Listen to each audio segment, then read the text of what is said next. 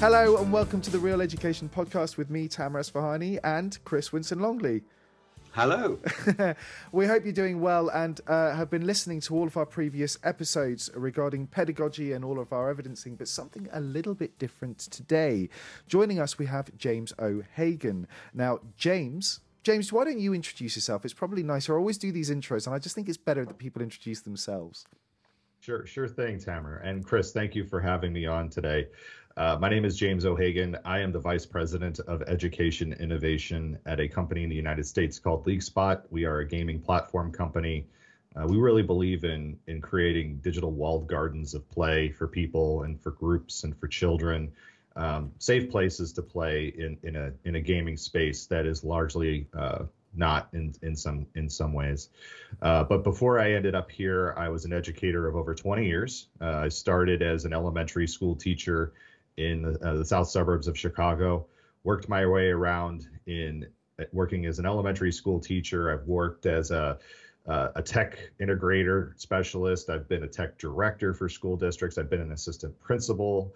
Uh, I've worked as a um, I've worked in rural, urban, suburban. I've worked in rich and poor, all special ed schools. I mean, I've I've I've pretty much done about everything I could. I think for the my for the majority of start of my career, I would stay in a place two, three years and then needed to find another thing that maybe scratched an itch or, or helped with a challenge. So, uh, but I've, I've, I consider myself a lifelong educator. When people ask, what do I do? I say, well, I'm an educator first. Um, I also played rugby for over 20 years. Uh, I can I'm see the rugby sad. ball in the background, actually. I did notice it, and I wasn't going to say anything because I thought maybe you got yourself confused between rugby and American football. But no, I'm, no confusion here, though. I am sad that uh, my Ireland my Ireland team uh, has not made it very far. Did not make it very far as we thought we would in the World Cup this year. So we only have four more years to wait. It's no no big deal. Yeah, it's never, just never, four more years. Never a big deal. So, but yeah, I, and and I got involved in gaming and esports. Uh, I'm, first of all, I'm a terrible gamer. I'm like one of the like you don't. Well, you do well, well before before before oh. we get you on to kind of getting into esports, because uh, this is uh, and and Chris can speak to this because Chris wasn't convinced by gaming when I approached him initially, um, and it took quite a bit of convincing, especially an educator who has the expectations are for school and an assessment system and the children and the parents to be able to deliver the education that they needed. Where were you in your journey of gaming before you discovered gaming as an educational tool? So, Chris, if you just want to kind of give a little bit of background, because it might be a similar story here. Yeah, I think you, you've understated it really. I think I was incredulous, would be the word, when you told me to bring gaming into the secondary school that I worked in, um, or that it could be part of education because uh, the media, as you know, is is um, completely against gaming. They they love all the um, all the stuff about GTA and stuff, and, and they don't. Because of that, and because of seeing my own children play, and they only play GTA and Fortnite and things, so I wasn't aware of the scope of games at all. Certainly not aware of esports either, although a member of my family actually plays esports. Um, and so I, I just, I don't know, it was just a dirty word. I mean, you, you wouldn't dare bring it up or, but then because it's you and I trust you and you told me to look at it. And I, so I went away and looked at it and, and you began to introduce um, games to me that I hadn't heard of. And I began to see the potential because, as you know, all I'm interested in is getting children to reach their potential. I don't care what the tool is. I don't care what the teacher's agenda is. What I, I'm not interested in the government. I'm interested in children developing their own thoughts, their own ideas, their own creativity, etc., and learning for themselves. And I suddenly saw this amazing vehicle. So I got sold on it being a vehicle as because um, I still don't game myself. Um, well, you I, do you I, do more than you have done before. I've tried. I get I get stuck on about the third or fourth level on a game, and then after a couple of hours, I get so irritated I give up and get another one. But and that's so I never. But that's the journey, did, isn't it? That's the. I that's finished one, didn't I? I finished Lost Words. Yeah. The Rhianna Pratchett one. Yeah and I loved it. But that's written for primary school children. but the point is, I mean, I'll stop you there because that is the point, right? I mean, it's the accessibility of games. So, so James, back to you then. Mm-hmm. What was your mm-hmm. journey in gaming before? Was this was this something that you'd already had an eye on, or or or were you approached by a company or by a parent or by a child or did you have your own gaming history? How did you kind of connect those dots? Oh wow. So uh, i was born in 1975 uh, so by 1980 you know, child of the 80s uh, i grew up with video games. Going to arcades that was that was one of my my best childhood memories was going to the arcade with my friends uh, even going uh, people are, are get weirded out for whatever reason when i say yeah a lot of grocery stores had arcade systems you know at the front of the store. I mean parents would and again this was the 80s parents would leave their children at the front of the store and let them play video games while they went and shopped. It was it was actually brilliant. And even in, as some grocery stores i remember uh, being in kansas city as a child a, a, brand new grocery store opened up. They built an arcade. Like they, it wasn't just thrown up at the front of the store. They actually built like an enclosure uh, area for for their systems. I, it was dark, so you could you know see the screen really well, everything. Um, yeah, I didn't have obviously I didn't have Twitch growing up, but my Twitch was my friend Aaron. I would go to my friend Aaron's house and I would sit and watch him play video games for hours. Because again, I'm terrible. I, I'm a terrible gamer to be fair though my style of games is not the hyper competitive uh, those are not my favorites. My favorite are city builders. Sim City, City Skylines. I'm just so excited that City Skylines 2 is out.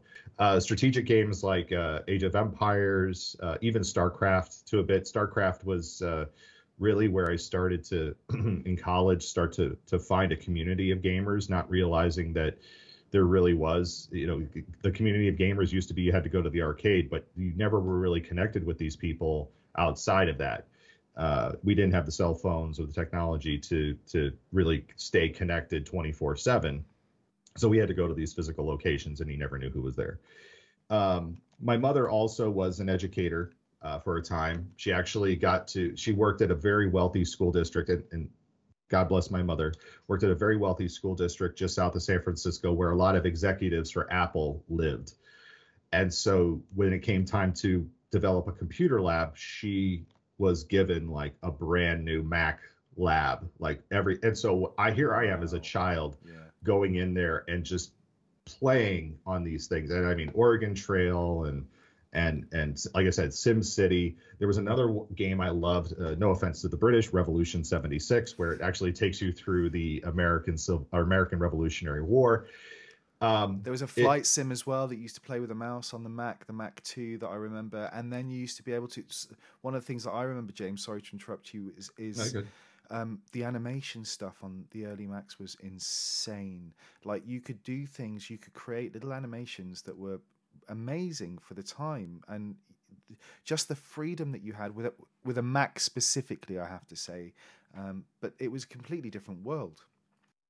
Yeah, it, well, and don't forget, it was it was originally green screen and then it was and then it was 16 colors or it was eight colors i don't remember which but you know that was a huge deal. But uh, yeah i've always had this this kind of gamer thread. I, and i don't know why i went to college and decided that i was going to be a chemist like not a pharmacist but a, but a chemistry you know scientist.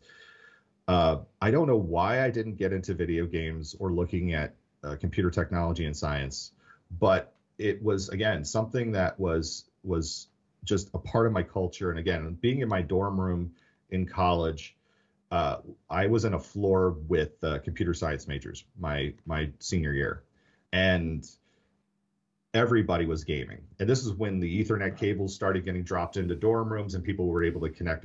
And here I am. I had no idea how to set anything up. I got a crash course over you know weeks of living in dorms with these geeky people who are like, oh, we're going to teach you how to do this. We're going to tear your computer apart. We got to get you more RAM. You got to go get this stuff. You need a better, you know, all these other things. And I started playing StarCraft. Now, I get to, I get to, uh, I've always been a person who wants to integrate technology into what I do with teaching. I always saw that there was opportunity there. One of the best books, if you have not uh, seen it, it's it's a book from the 80s. It's called The Children's Machine by Seymour Papert.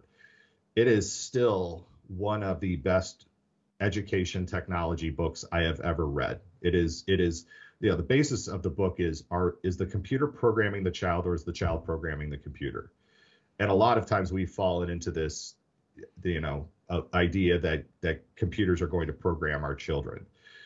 where I start to see where gaming starts to fit in now is that the children are using the technology to play. They are they are focusing in on how can we play in these spaces how can we how can we create and evolve in these spaces? Uh, there is no always one answer. I mean, for a lot of video games, yes, there is one way to get from point A to point B. But games I found myself using most, again, let's go back to SimCity. Uh, when I started teaching fifth grade students, I set up my classroom once, and we set up a, a country of Ohagania. We called it Ohagania, and I set up. I I created cash. We had an economy.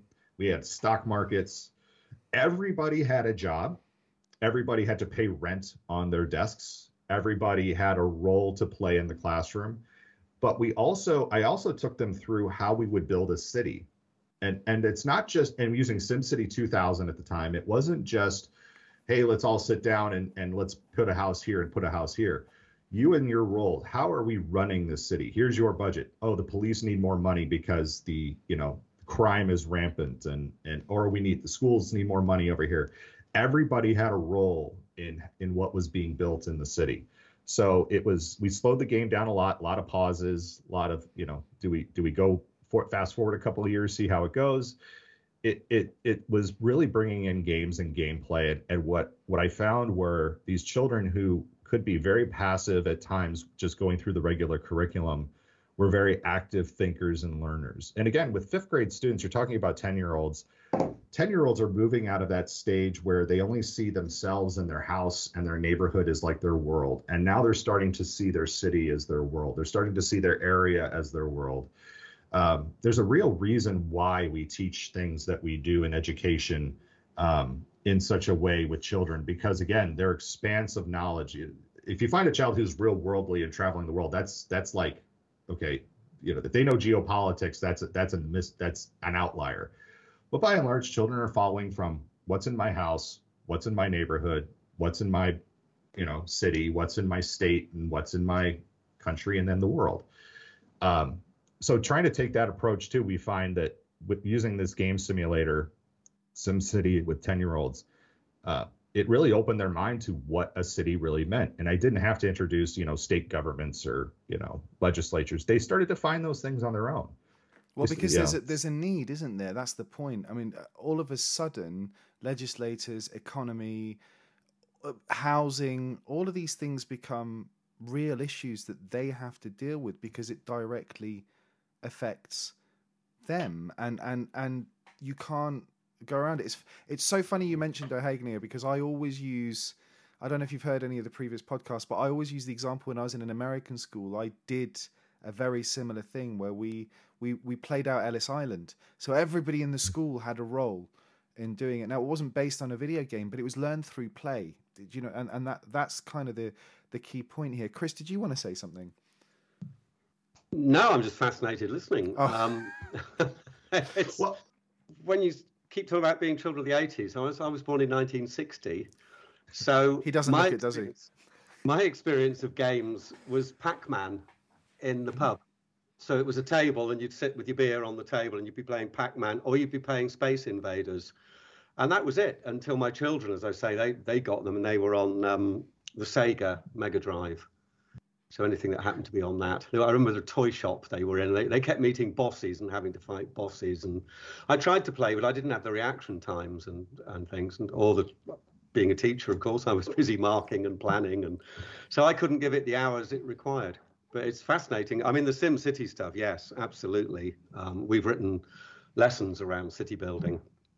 Well, um, to to to that point too, Chris. The the suburb I was t- teaching in was Lansing, Illinois. So this was 1999, 2000 to 2003, and um, the south side of Chicago was going through a lot of transformation at the time. A lot of the high rise public housing units were being torn down and but where do these people go to live? There were people still living there. So a lot of what you saw was a shift largely of african american population to the suburbs the south suburbs the western suburbs of of illinois of chicago.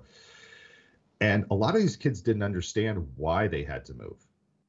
And a lot of and a lot of kids in this what used to be a predominantly white middle class suburb didn't know where these kids were coming from. And you know, again, as we talked about property values and we talked about the types of buildings that we would have, you know, kids kids related. Some kids in my class, those coming from Chicago, related to uh, high rises. Some of them couldn't fathom the idea of living in a building with other people. So again, it begins now a cultural exchange between two disparate groups of kids. They're all still kids. They're all still playing. They all still play together. I, I, I was so lucky to have them to myself for six hours a day I didn't have to share them with anybody else. We got to be a family, but really start to again use this opportunity to not just check a box that said, "Hey, you did spelling today," and "Hey, you did reading." It was, "What did you learn about everybody else in your in your community?" So it, it, that that was became a big core of it. And again, but here's the thing, I, I and it, you you kind of brought it up earlier, Tamer, in that there was always this unease or Chris, maybe even even from you, there's this unease about video games. That and here let's let's back up and look at the unease of our societies. Dungeons and Dragons was seen as a tool of the devil. Uh, heavy metal music, music, TV, yeah. the printing radio. press. The printing press when it first came out was seen as a t- tool's devil, devil's tool. The, I can't I can't yeah. talk. the radio, comic books. Now, uh, uh, to to to kind of bring it to comic books, uh, I worked with a librarian my first couple of years, Linda Berry, wonderful librarian, and I saw that she had comic books in her library, and I said, and here again, here here is my brought up that comic books are again, there's no place for comic books in school. And she's and I said, why would you put comic books in your library? She says, well, first of all, it's still reading. It doesn't matter what it is. If, if, if a comic book is going to get a child to read, that's one thing. But she said, think about how they have to read. It's not linear. They have to go from this box to this box, and sometimes in that box they have to put three or four different bubbles together to make context out of it. I went, oh wow, okay, this this is you know just something that's small, totally changed the mindset, and that's where I hope as we look at games and video games coming more into schools is that we start to take a step back from our own um, biases and really start to look at what is it that we're really trying to do here and and I hope that uh, what I've tried to do with regards to get video games and education is open eyes of people to what it is. It's it's it's more than just video games. As I tell people, you know, just because you have an esports team in your school doesn't make it cutting edge. It's cutting edge with what you do with it. So um, trying to open those conversations as well too in all this. Yeah. Well, it's funny you mentioned the comic book thing, doesn't it? Isn't it? And I'm sure Chris wants to jump in on this. Go on. Uh, no, I just had a question that backtracks slightly. I mean, I, I do the, the to me, no, I tried to get manga into you know Japanese manga into schools. I put it in my own, and I was I went round schools trying to sell it, but librarians were some of them were there are, we're not having anything with pictures in. so, which which is strange because the brain is visual for most learners. It, text is a is something that gets in the way. Um, but no, I was thinking back to what you'd said about the you were satisfying a real need with those kids when you were talking about the suburbs moving and everything and, and the children moving around and the housing and all that cultural exchange you were satisfying a definite need there in the children that you'd identified did the school identify it? Were you were you just using the simulator as a as a vehicle, or were you doing something extra and above the curriculum because you you valued it and you knew it was valued or valuable? Sorry. I I had probably as as as teaching goes, I was the baby in a school that the next senior teacher was had been in the building for 20 years. So I was literally it was a very you you went to this teaching this school you were there pretty much for life. And i had six other fifth grade teachers with which i worked um, who took me under their wing. And and a lot of them were were this was before again high stakes testing. I mean we were doing testing but it wasn't like this no child left behind stuff like we have in our country uh, where we did have intellectual freedoms to explore you know yes we these are the things we want you to teach but how you teach it is up to you and again, I had coming into that classroom, I had intellectual freedom to explore that in any way, shape, and form. Uh, I had a great tech director, Phil Conboy, in that school district, who uh, he said, "Hey, what do you want to do? and he would get me the get me what I needed to do it. So, for example, I started a, a computer club, which again became a gaming club. But the way it became started as a computer club was we had all these old 486 computers that they had just swapped out. They had, you know, the the Pentium computer was coming on. But the 486 was still at the time. 486 pretty... was an amazing machine. I that was the first PC that I used for my flight sims. Stealth yeah. Nighthawk 1117 was the was the one there. Yeah, yeah. Sorry, James, go on. Good memories. Oh yeah, but good but, memories. 486. But, but laptops again were not ubiquitous at this time. You know that they were they were a huge investment. So what did we do? We took these 486, we opened them up, showed the kids all the different parts, just like my friends in college did with me. You know, showing how they showed it to me. You know, this is memory. We need we need to take these two sticks out of this one and put them into this one. So now we have four in this one because we're going to learn how to play StarCraft on these. We're going to set up eight computers in here, and we're going to we're going to talk yeah, about LAN. what a network. Yeah. Yeah, we're going to set up a LAN. Yeah. We're going to. Uh, but now again, I only had one legal copy of StarCraft. So. James, you weren't the only person I think at that era that only had one legal copy of a game that was always ripped on the the famous CD writers and rewriters. And how many times could you write to a disc without it getting wrecked? oh, we we didn't have we didn't have that luxury either. But we oh. I could take my one disc and and install it to all of them. Yeah. But again. Uh, could I have just said, "Hey, we're going to play StarCraft" and set it up for them? Yeah, I totally could have. Or, like I said, take this as I'm going to teach you all how to open these things up and and learn about what a LAN is, you know, IPX, SPX, or do we use an TCP IP network and what does that mean? And it, these kids, I, will tell you what too. These kids are in their 30s now and they still remember these things. Oh, yeah. They they connect with me on LinkedIn. They they they reach out to me and they say we remember when. And Ohagania is one of the big ones. And again, the the the playing video game we might have also got into uh, looking into um, Napster. Oh uh, yeah. Some of the kids were. I've said, well, let's check it out. And you know, this is again before school set up firewalls that were really extensive, and so yeah, we we we dabbled in in P2P seeing stuff. what Napster. Yeah, yeah, yeah, yeah. It's, it's, it's fascinating stuff because it's a very similar. And, and what's really interesting, James, is kind of we're off the same generation, you and I, but your teaching journey is almost mirroring what Chris has experienced in his teaching journey as well because it, it, it is it is that kind of misconception around what video games actually do and, and what we've identified i think and what we what we're evidencing and what we're constantly pushing is is that video games are not and we, we all know this you have to be an active participant in video games. So there is you know chris put it very beautifully a, a couple of weeks ago when when we were comparing the learning sciences to playing a video game and I mean, Chris, I think you turned around and said, "Look, if you don't pick up the controller, you don't go anywhere, right?" And and so you have to learn how to fail. You have to learn how to persevere. You have to learn how to control and move. And you know, these are all things that you have to. And if we can take those things that we're so comfortable in doing in a gaming environment and apply it to our learning, then it gives us the agency. It gives anybody, it's not just the child, anybody the agency to understand that they have those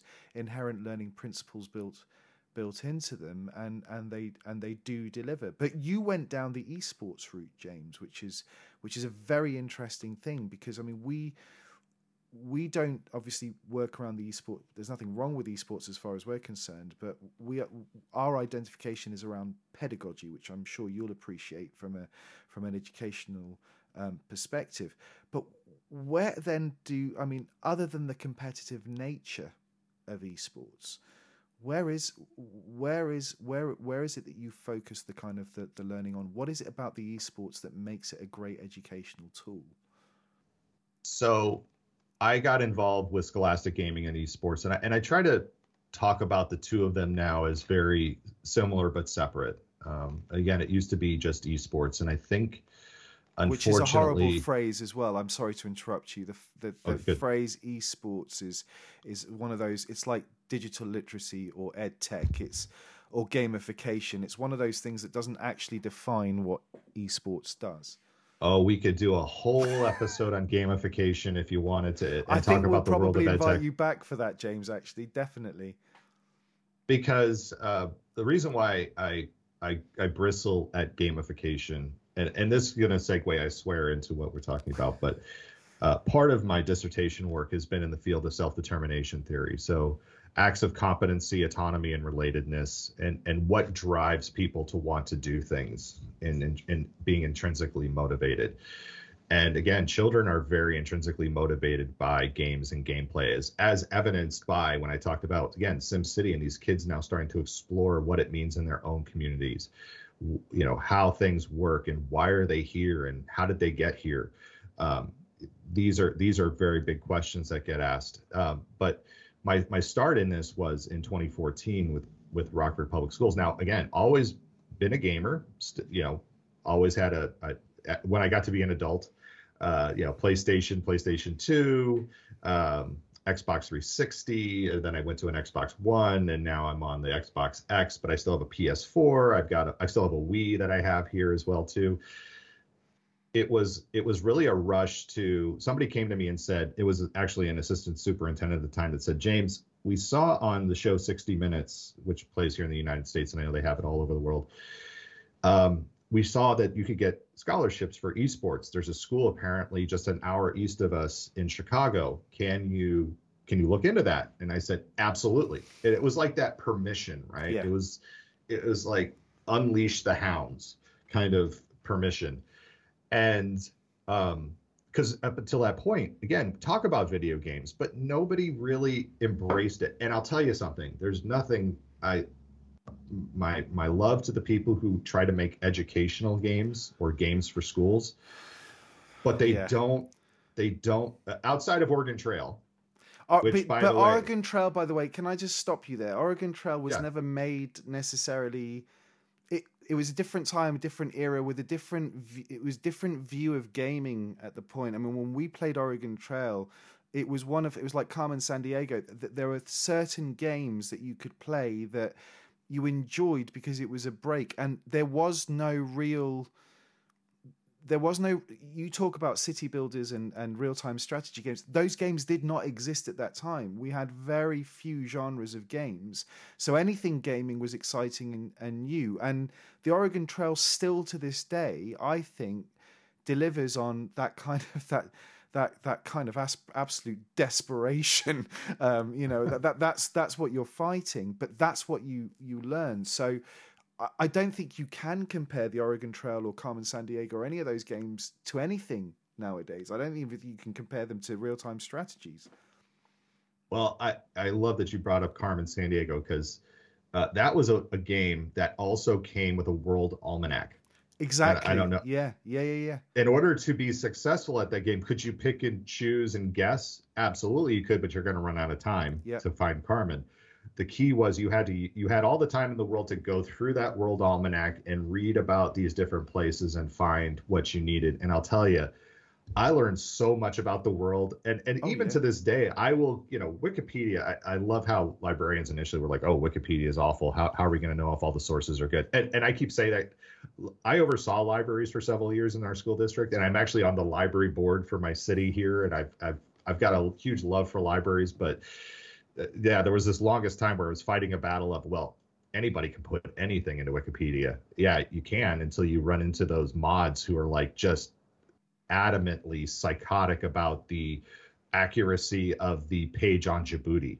You know that yeah. you know those kind of things. So with with that said, uh, it really was a how can we get these computers back to, to Rockford 2014? It was how fast can we get these computers into the hands of children and when can we start playing? And that is the as I look back on it, that is the absolute wrong way to do things. That is that is taking this amazing opportunity of intrinsic motivation and and dumbing it down to let's just get kids playing video games. And what did we get? We got we got some young men, uh, largely uh, no no women, uh, young men to play video games, and it was great. It was fun. Yes, they enjoy it? Yes, but where's the sustainability? In in a day and age, especially in the United States, where um, a lot of things are scrutinized. Uh, our schools and school boards have always been political, but I think even more so in this day and age um, there's a lot of scrutiny about how tax dollars are being spent. Uh, our country is very divided. Even even in the most liberal areas, you will find people who are very concerned about big government and, and how money is being spent. And realize that in my own community here in Racine, Wisconsin, uh, our school district has a budget of $300 million for 16,000 students. Most of that goes to teacher salaries and benefits. The rest of it goes to the, the other big portion of that goes to facilities. And then you have to do your curriculum. And then you you can do all the other things that you want to try to do. But every year a school budget should be balanced. It should be like we end up with no deficit and we end up hopefully with no surplus. It should be zero. So you're working a very tight line. So when you say to somebody, "Hey, I need an extra hundred thousand, two hundred, three hundred thousand dollars. It may in the in this grand scheme of the three hundred million dollar budget that may not seem like a lot, but in the, in the world of you know somebody who lives in a house that's you know fifty thousand dollars, that sounds like a whole hell of a lot of money. So when we when I came to Racine, I really focused in on why are we doing this? If if the budget is going to get cut, how can I make sure that I can grow my program? And so what I did was two things. Number one, I, I built on five pillars. I said our esports program is not just going to be about video games. It's going to be about redefining athletic culture. Uh, we want to diversify opportunities for student participation in school. I want to promote good mental and physical health. I want to show them these career and college pathways that a lot of them may not see. And I want to honor the importance of play. And that last one is really the big one because after No Child Left Behind, uh, we really did a number on the idea of play in the United States. We we really made play a awful bad word. Like it's again, it's a waste of time. And again, imagine you being told by somebody that you love, you know, whether it's a parent or a teacher or somebody you look up to, that what you are doing, that you love to do, that you get up and do every day without being told to do it, that what you're doing is a waste of time. That is that is hurtful and it's no wonder that when you talk about the stereotypes of gamers, where are they? They're in their basements, they're in their bedrooms. They don't come out and see the sunlight. They don't talk to their parents about what they're doing. I I always and this was part of my genesis into really understanding the power of games and gameplay. I worked a lot in in alternative education. So I worked with a lot of students who were failing out of school or had failed out, were trying to get a high school diploma or a, a GED, which is a general eds. And the parents would come to a meeting with me and I'd sit down and talk with them. And I, the first question I would ask the child is not, you know, how are you doing or, or, you know, what is your favorite subject? My first question I would ask these kids is, what video games do you like? It's a very disarming question, right? They'd never anticipate having, first of all, a guy with a gray beard sitting in a in a principal's office or assistant principal's office or a director's office say to them, "What video games do you play?" Yeah. It does two things. First of all, it throws them off, and it throws off the parent too. Boy, the parents get really like. That's well, you're, you're, here to talk to me, not to my child. That's that's right. kind of the response, right? Well, why are we talking about video games? You're here to talk to me about my child's education, not about what games he's playing. This is the, the immediate kind of reaction I would have thought. But it, it becomes a rapport builder initially because whether no matter what they answered, I had I've I've played a game similar to it or I know it. It immediately now here's here's the reaction though, is that the kid, if the parent is in the room, they may look at the parent and the parent may look at them and, and do one of two things, roll their eyes, or they will typically say something like, go ahead, you can tell them. And all of a sudden it becomes the, the floodgates are open.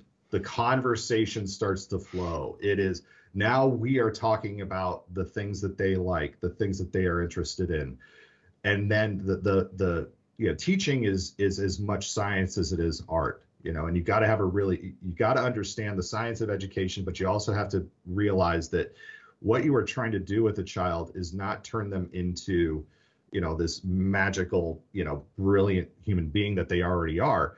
You are trying to just get them to realize that what they are doing with that is just as important as what you want them to do. And and i find that that question alone is is a great start. And so um, that's what we did here with Racine Unified School District, and we and I uh, we went after kids who were not participating in anything. We know when we get kids involved in extracurricular activities, at least the the data from the United States suggests two things are going to happen attendance is going to increase and GPA is going to increase. If those two things happen, their graduation rates are going to go up.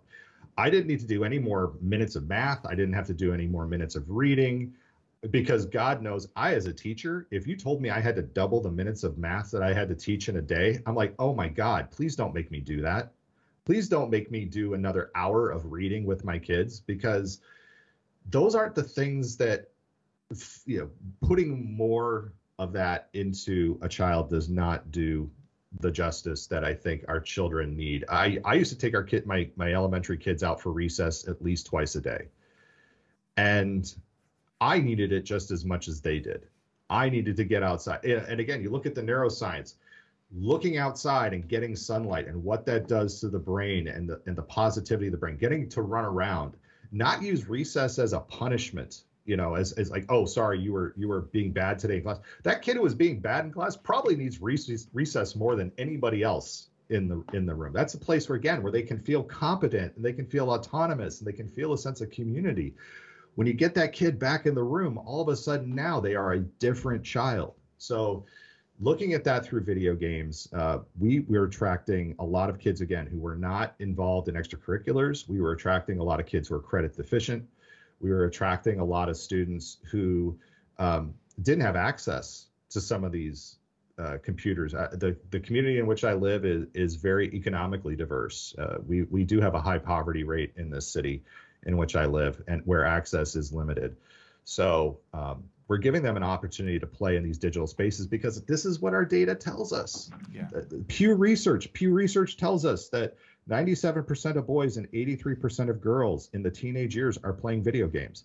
They aren't doing esports, right? That's no, no, no, no. But but they but this is where they are choosing to play, and that's Pew Research from 2018. And I can only guess five years later that that number is closer to 100%. Well, so. a recent report, and Chris corrects me if I'm wrong here. A recent report from Ofcom, which is our broadcast um, kind of. Um, ombudsman, if you like, uh, overview that, that does it's nine out of ten children are playing video games. So we're, we're already at 90%, and I would I would argue, James, that's it's probably near the 98, 99% if I if I'm being honest with you.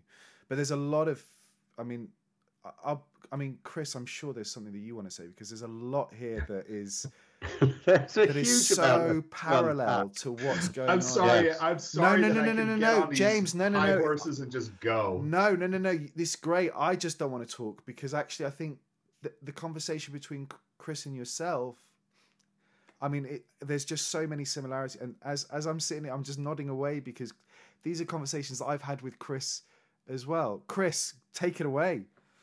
Well, I think, yeah, I mean, we could we could discuss this for days and days and days, but we both know what we're talking about. If you see what I mean, so there's no point having that discussion. Um, but I, it just, I'm sitting here, and everything you're saying, my heart is just going, yes, yes. At last, I'm talking to someone, I'm listening to someone who is where I am. Um, different country, different uh, slightly different language uh, and and context, but slightly but, different language. No, but what I mean is the words you're using for, for boards and, and things. We have oh recess break, yeah, yeah, of course, break, yeah, yeah, know, of course, of course. Um, oh, yes, yes. But the it was like when you just said, I think I think what I'm what I'm reveling in is the fact, James, that to me you are someone who is questioning all the time. If it's not, you're looking at the child and you're going, if that doesn't work, then we're not going to do it anymore. Or what will work? And you don't seem to have any um, constraints on your thinking, which is the problem that we have in this country. We, we have a government, whichever one is in, we, we have an establishment that wants to keep the status quo. They want to keep the class system. They want to keep the the same knowledge-based curriculum where kids are just learning not how to do, but just learning things that that will sustain the establishment. And so, when they fall back with with COVID, when they fell back, I, I still don't understand the falling back. I get that if you're not in school, you're not going to be learning, but then whoever meant whoever measured how much learning they were doing in a day anyway. You know, I don't know how much they actually missed um, of of actual quality learning because maybe a couple of months of decent what you're doing would redress six months of of missed ordinary teaching or ordinary curriculum. So here we when we had the the literacy fallback, they just did more reading and more mm-hmm. literacy, and you think but had that worked in the first place, they wouldn't. They were already behind because they didn't like reading and they didn't. And so, what our government does is gives them more of the same. Whereas you seem to be saying, if reading isn't working, you know, like you said, don't make me do maths, don't make me. Our government at the moment is talking about doing maths until 18 for every child, whether they need it or not in their career. Whether, whether that's just it's just we're going to do it because it's good for you. It's a real Victorian ethic that we have, and you are a breath of fresh air to, to be listening to you just going because I also think that if you thought esports wasn't doing it, you'd find a different vehicle you'd have found something else. What you found was the thing that would open the door. And and I think what carried you through, the other thing I wanted to say, sorry, there's lots, I was making notes. Oh, you're good. But the I think that thing when you said to, when you say to a child, because I've done the same thing. We we I do and I was doing supply teaching. I was going into school and and when you weren't left with a lesson to teach, I'd just go, right, what video games do you play? And then I'd get them to have um, debates about which was the best game and why and, and all sorts of things. Um, but just to go and it's that's that conversation about gamification. Just to say to a child, what video games do you play? Ooh, I'm cool like you. I'm on the same page. That won't work. You'll last about 30 seconds. You have the authenticity because, as you say, you know the games that they're playing, or you can link, and they suddenly think, oh, this guy actually does play games. He is one of us. He is, and then with that authenticity, you're then validating who they are, what they believe in, what they do, what their life is, and you're going, hey, I'm an adult and I'm in this world, and what you're doing is fine. And I think that is worth that's worth its weight in gold because what our system tends to do is why don't you want to be a banker why don't you want to be an engineer and and no one says do you want to be a games designer that one isn't on the list of careers and you think there's more jobs in gaming than almost anything video games isn't just being a youtuber or an esports competitor you could be legal counsel you could be a games designer you could be a marketeer you could be a narrative designer you know you, there are so you can be a composer planner, lawyer yeah uh, yeah storyteller. Yeah. I mean, what what is what are the games that draw us in the most? It's the ones that have the stories. Disco Elysium to Disco me is one yeah. of Disco, is yeah. one of my favorite all-time games, and that story because I'm a person who loves the genre of books of uh, choose your own adventure, yeah, uh, or the time machine books, yeah.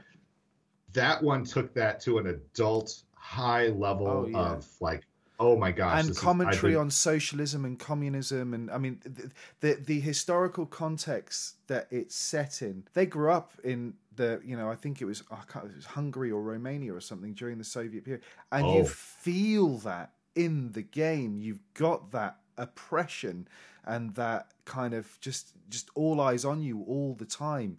Um, but you're right; it is those games. It's those games that speak to us, right?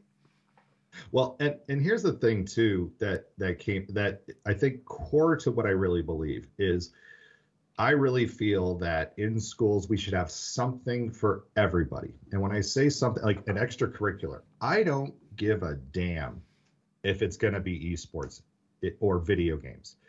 My own I have a school that is less than a mile down the road for me right here. It would be my boundary school if I were to send my children there. My children are all grown up, but it would be the boundary school. It is the lowest performing elementary school when it comes to reading and math scores in the city of Racine. Again, crushing poverty. Um, you know, a lot of these kids are coming with free reduced lunch.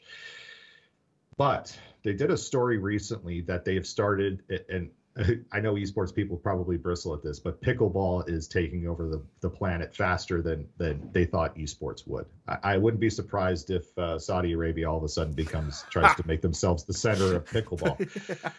but but here's here's the reality: getting those kids involved in pickleball, it, it doesn't have to be pickleball. It doesn't have to be esports. It has to be how do we get kids positive adult interaction and get them playing? The two ways that you're going to push a mental health crisis is positive adult interaction and play. We can do all these special programs, but cheap, easy is adult interaction and play. Again, get those kids involved in extracurriculars. Now you've got mental health uh, getting incorporated in through just playing pickleball. Now you've got the, again attendance should hopefully increase. You're developing relationships with these children that are going to carry them through not just elementary school but hopefully forward again, it, I, I want to make sure that every child has something. And if video games is going to be one of those things, then let's do it. And here's the thing too that I, I really bristle against when people talk about esports is they think there's one way to do it. There's not. it, it is it is as free flowing as anything. I'll get I'll give a quick story. I know that we we've been going on for a very long time, but I'll give a very quick story here. I worked with a school on the north side of Milwaukee very recently. Now, the north side of Milwaukee is again uh, one of the most segregated parts of the United States. Actually, it is it is again crushing poverty. It is a place that when uh, the Rust Belt hit in the United States, that was one of the most hardest hit. Um, I was working with a group of young men, ages 15, 16 years old, all African American young men, 15, 16 years old. And they wanted, I got, I got a contact from a gentleman who said, we want to do esports with our students, but we aren't sure how. I said, okay. Said, tell you what, I want to come up. We'll, I'll meet with you guys. We'll talk about what we can do. So I go up there, meet with them. And after meeting with the young men for a while, there's a few things I learned. Number one, for a lot of them, they're the only male in the house. For a lot of them, they have brothers and sisters. Uh, the purpose of the program for these young men, and these are these are already young men who have been kind of tabbed as being more of the upstanding students, young men in the school, and we are trying to make them into leaders because again, in their own communities, there's a lot of not great male role models. And I said, look, we can start an esports program. I can get you all involved in the Wisconsin High School Esports Association. You've already got switches. We can start you with Super Smash Brothers, easy. Or here's another idea that I have. You guys, and I will let you all decide on what you want to do. I said, you have brothers, your purpose of you being here is to become leaders. And we can't just say, like, hey, we're going to make you leaders and then put you out in the community and all of a sudden you're leaders. That's not how it works. We have to give you guide rails and help to become and ha- figure out how do you become a leader? How do you become an inspiration to the next generation? How do you how do you really do these things? And I said, let's do this. Let's consider the idea of creating an esports league in house for your third, fourth, and fifth graders because a lot of them are your brothers and sisters. I said, they're going to see you as gods. You are these 15, 16 year olds. The fact that you come in and you want to help them do things, they are going to look up to you immediately. And again, you're bringing them video games and you're teaching them to play Mario Kart and Super Smash Brothers. I said, this is good. I said, you have to learn how to organize these kids. You're going to have to learn how to uh, to to set rules and boundaries and help guide them in how how they should behave when they win or when they lose. There's a lot here that you have to do, but that goes to the heart of the mission of not just your school and something that your board is going to want to give more money to, but it is also going to be the things that, again, as you go out into the community, you're laying a groundwork for these kids coming up. You are also going to be seen as th- those kids are going to remember it when they're mm. 15 16 years old and you're in your 20s they're going to remember you. Well james it's, they're going to look at it's it's proven by the fact that people are reaching out to you on linkedin now talking to you about Ohagania and and the games. I mean this is the this is the stuff that i remember from being a kid. That's what you remember. Those are the things that stick.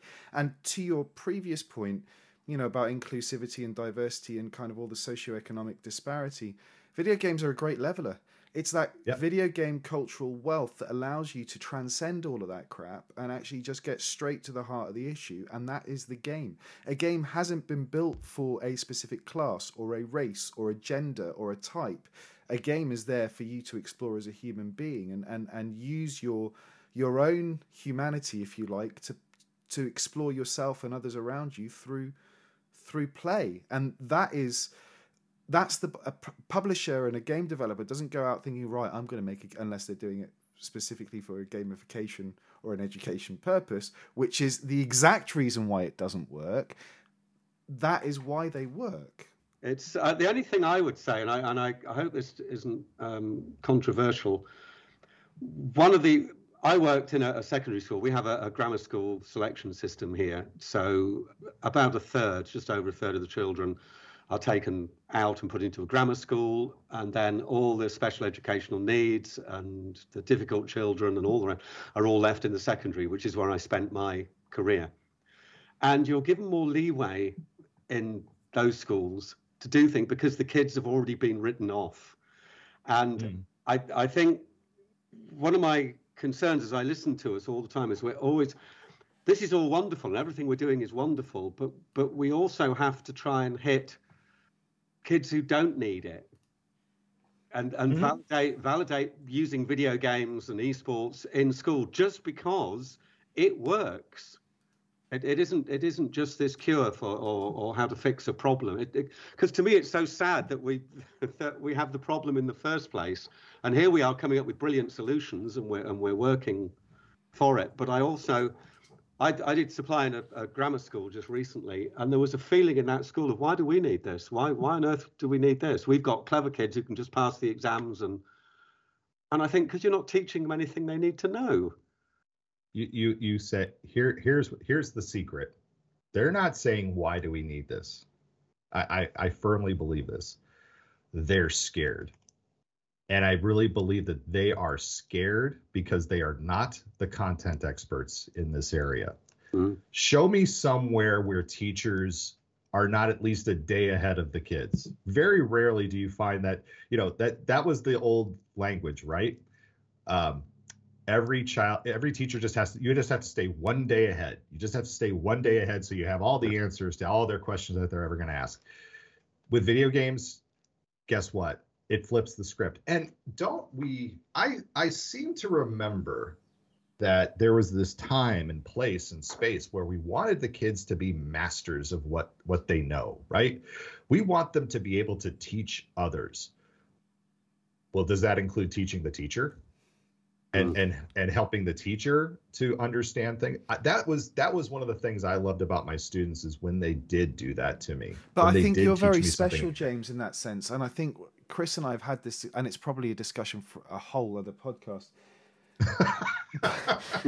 as as everything that we've touched on uh, today is I think back to Chris's point too about why why would why would a school that supposedly is already successful do this?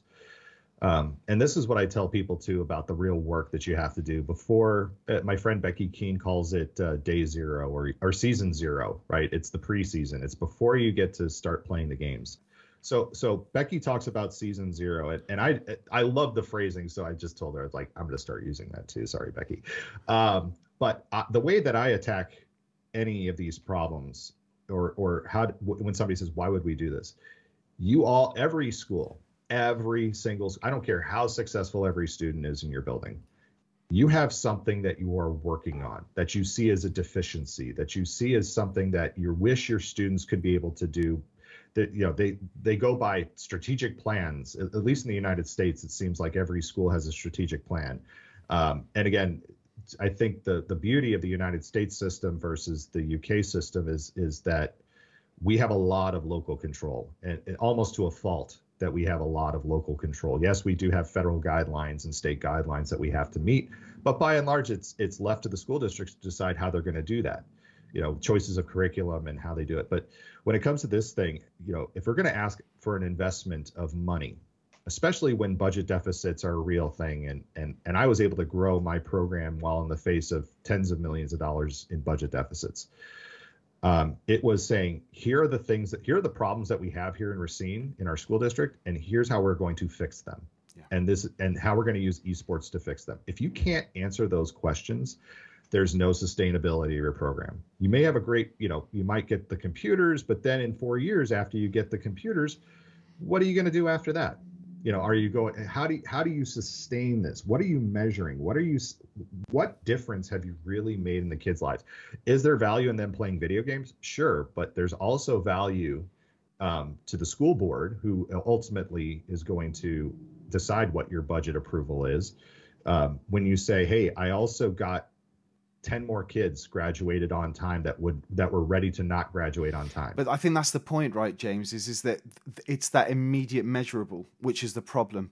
It's not actually what impact has that had for the child to be a better citizen in the future or to increase their possibility for better human capital or whatever it is. They're not looking at the impact 10 15 20 years down the line. They're looking at the impact okay how many people did we pass this year? Well it didn't work and yeah. that's and that's the problem. Um, again, I think that there's a there's a a huge opportunity that we are starting to see now where gaming and esports, I should hope, is becoming a way for us to undo a lot of the toxicity that we have seen in the past and really start to use it as a, a opportunity for cultural exchange. Um, I asked the question of somebody, the, a class the other day I was talking to. I said, uh, "Where is the center of the esports world currently?" and some said China, and some said South Korea, and I said it is Saudi Arabia. And and I know that the British Esports Federation came out with a statement recently uh, in alignment with with the Saud House of Saud, and um, and again, we, there's a lot of things that we cannot forget. But you know, as British citizens and as American citizens, our our governments have also not been, how shall we say, the best when it comes to certain things. Uh, but again, I feel like respectfully we can start to ask some very point, pointed questions to Saudi Arabia about um, you know how they how are they going to uphold human rights of those domestically and globally. Um, how are, are, foreign visitors going to be treated, uh, especially if you want to have this uh, esports World Cup? Um, what what partnerships has Saudi Arabia sought to work with human rights organizations? Um, and how do they attend? How, how do they see gaming as hopefully bring, being a big uniter and starting dialogue uh, with people? There has to be a thaw somewhere. You know, there was whether it was Nixon going to China in the 70s or it was Reagan and Gorbachev meeting in Iceland in the 80s. Uh, maybe gaming is going to start to be that thaw here, at least for for a lot of our cultures across the world. I mean, if the Olympics people can all get together every four, you know, two to four years and and and find common ground to compete in these disparate countries that that you know have all different wants and needs. I hope I hope Saudi Arabia can start to hopefully take their position and lead on that. Well, let's hope that it's not another vehicle for just uh, internal change or external view for people to see them doing well.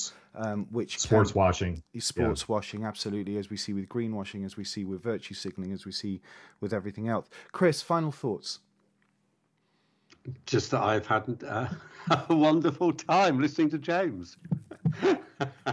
well, I am. It's. I am very thankful to the time that you all have given me, and again, uh, we didn't even get to talk about gamification. So. No, and you know what? For for the listeners out there, James will be coming back. I hope if he's if he's willing to, um, and and have a, ready and have another chat. James, thank you so much for your time today. We'll be we'll have you back soon.